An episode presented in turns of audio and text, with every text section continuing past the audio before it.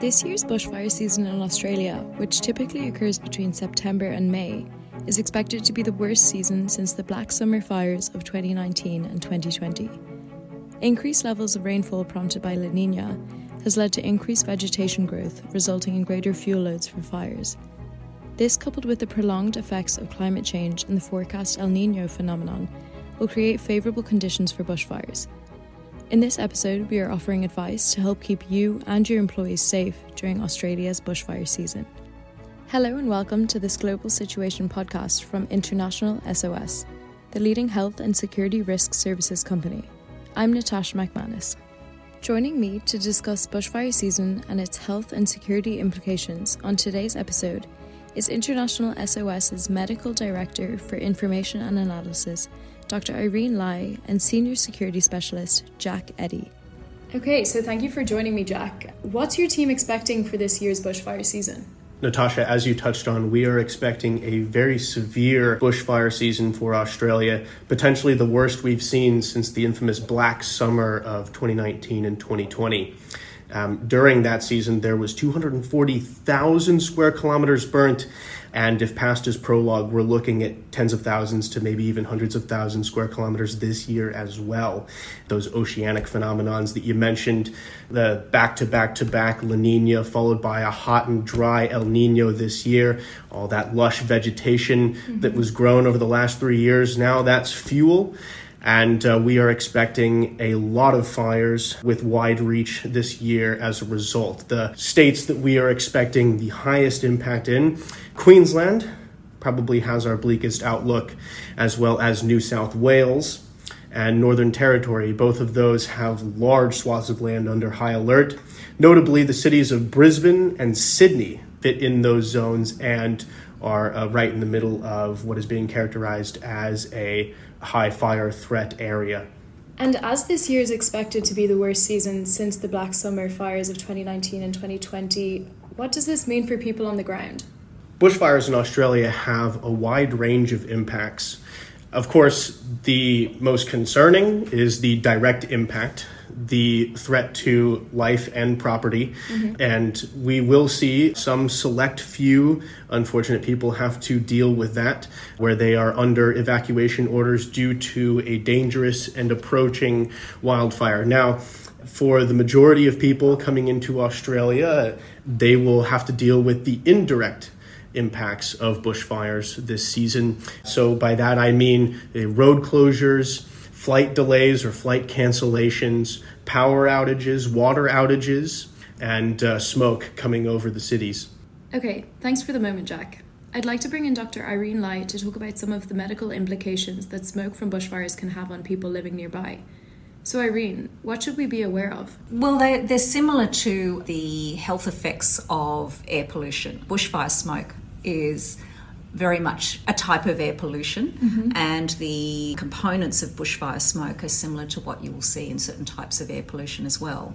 And so it can come from the gases that are produced, but also from the particulate matter that is released. And the smaller the particles, the more damaging it is to the lungs and potential long term consequences of those particles.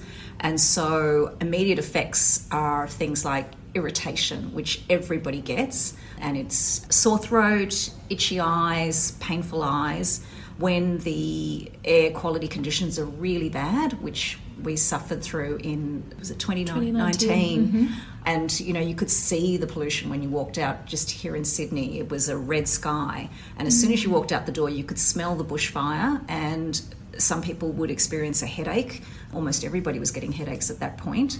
And so they're the kind of immediate effects which wear off quickly as soon as you're in an area with better air quality. Longer term, there are potential consequences on your lung function, on your cardiac function, and over a longer period of exposure. And for those who are more vulnerable, there are ongoing health issues, you know, so permanent lung damage. And particularly children may be susceptible to this. But what we don't know is at what level of exposure and how long the exposure goes on mm-hmm. um, that somebody might develop these longer term health conditions.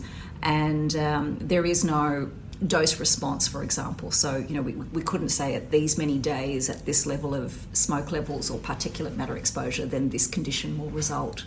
And then, of course, there are mental health issues. In the initial bushfire incident, obviously people are very stressed and are struggling to process what's going on. But longer term, there might be quite a large impact across a broader population who were not directly affected, but as you can see, the aftermath of the bushfires, that mental health issues can be quite a long term and ongoing situation. And I guess, having spoken about these different medical implications, how can people protect themselves? Are there preventative health measures that can be taken in the lead up to bushfire season, particularly for those who are a little bit more vulnerable? Yes, indeed. And I think people who have lived in Australia and are used to this every year, every season, know what those things are. So it is being prepared. And it's preparing your home and having the equipment that you might need. And so it's quite common these days to have air filters, air purifiers, have air conditioning that has that function built in, so HEPA filters in your air conditioning, making sure that your air handling systems are serviced it is thinking about whether you are going to need things to protect your airways, basically respirators. And um, at times of really severe air pollution and bushfire smoke, people who are more vulnerable might even want to consider something like a, a gas mask. Now, people who do have airway trouble can be exacerbated by wearing certain types of masks. So they will need to have this the type of mask checked out with their doctor and get a clearance to use those. And making sure that you have enough of your essential equipment in the event that you're cut off from medical services. So, things like do you have enough of your medications to get you through a couple of days? Do you have the power that's needed for some of your medical equipment? And uh, whatever you need to, on a daily basis, having extra supplies. Thanks, Irene. So, Jack, how concerned should people living in major urban centres like Sydney, Brisbane, or Melbourne be about this year's bushfires? So, we know that a lot of our clients are going to have workforce in the urban core of places like Brisbane, Sydney, Melbourne, Perth. Mm-hmm. If they are in the center of these cities, they stand a very small, small chance of directly having to confront or deal with the bushfires. But now that International SOS has a workforce resilience approach, and we've changed our model to support all those who work and reside in Australia, we do have clients who uh, have properties and personnel in the peri urban areas of these metropolitans. And I'll elaborate a little bit on peri urban. Uh, these are, of course, the areas that are the interface between urban development and wildlands. So, on the periphery of cities like Sydney and Brisbane, there are communities that are under threat by these bushfires. And, and we see it here in Sydney. There are high value properties that stretch up into the hills of some of these national parks. And, and there are some of the structures that are of highest vulnerability this bushfire season. Given that bushfires have this range of impacts, what will your team be monitoring for this season? Our team will be monitoring for, of course, any fires that are approaching urban areas. So, of course, that's the major cities, but it's also some of the smaller coastal towns or those that lie in between some of the major urban centers. We'll be looking at the intercity routes and whether any highways have been closed due to bushfires. Okay. We'll be looking at power outages, water outages, things like that, especially any that are long lasting and protracted and, and have a, an impact on a lot of people. Finally, we'll be looking at flight cancellations. That's, of course, a real possibility. We saw in 2019 that Canberra Airport had to briefly suspend operations due to an approaching fire. So we want to make sure that we're capturing all these impacts and putting out quick and effective alerts out to all of our people. What are the most challenging aspects of your intelligence gathering, and how are these challenges being met? One of the greatest challenges is trying to make things as close to real time as possible. Fires are dynamic they are quickly igniting and spreading and then being contained so we have to stay very very up to date with our information or else we've got declining utility on these alerts with each passing minute. So we are trying to get ahead of that by using things like satellite imagery and infrared and then ourselves and australian authorities both are making more use of ai and projection models to try to predict which way fires are going to spread and how quickly so that we can determine whether or not you are going to be in harm's way and give a, an educated guess as to where this fire is going next. And can people get information specific to their own situation? Of course. That's where our assistance team comes in. So you can call us 24 7 to ask about anything that's going on in your area. When you wake up and see that there's smoke, somewhere. Uh, you may be wondering, is that fire close to me? Did it just start? Am I okay to be here? Am I okay to do the drive that I was planning today? Natasha, you and I are in Sydney right now. Did you notice the smoke that rolled in over the city this morning? I did. Well, that was from controlled burns that were taking place on the outskirts of Sydney. But somebody who's not from here and has just woken up to see the smoke hanging in the air, they may be wondering, oh, is there a fire around here that I need to be worried about?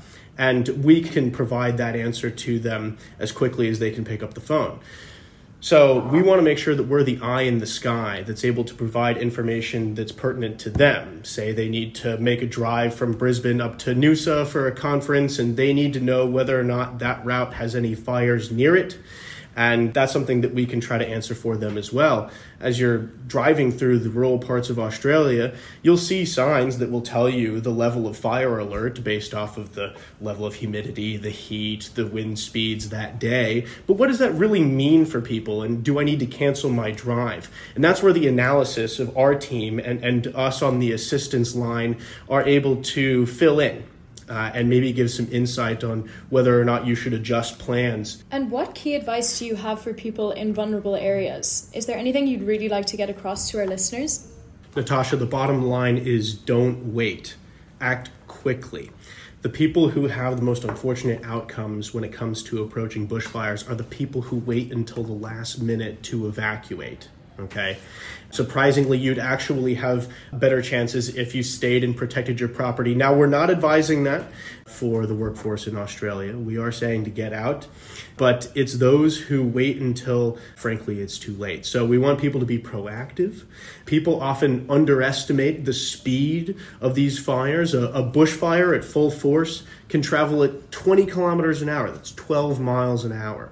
And people also uh, don't totally understand bushfire behavior, the way that they can move. Uh, surprisingly, when they come to a large barrier like a, a, a double highway, they can jump it. Uh, bushfires through embers or pure radiating heat are able to go across barriers like that. They are also able to change direction very quickly due to new winds that come in, new pressure fronts. So we want people to play on the safe side and make sure that they get out. And along the lines of being proactive about that sort of thing, we want people to have a go bag ready if they are in one of these very vulnerable areas, be it a small town or perhaps in one of the peri urban communities of these cities. So, uh, Go Bag is going to have something like three days worth of non perishable food, three liters of water for each person, medicine, first aid, a map with evacuation routes, a torch with batteries. Uh, torch being very important, of course, because people underestimate how dark it can, it can get when smoke fills the sky. It makes visibility very difficult and disorienting. So, we want to make sure people are ready to act quickly if need be. Okay, thanks very much, Jack, and also to you, Irene, for all of your help and advice. Thank you, Natasha. Thanks, Natasha. That's all for now, but just a reminder you'll be able to access the latest information and updates, including our detailed analysis of the bushfire season in our recent Insight report from our website, internationalsos.com. And from there, you can find out more about our global network of assistance centres available to clients 24 7. Until next time, thank you for listening and goodbye.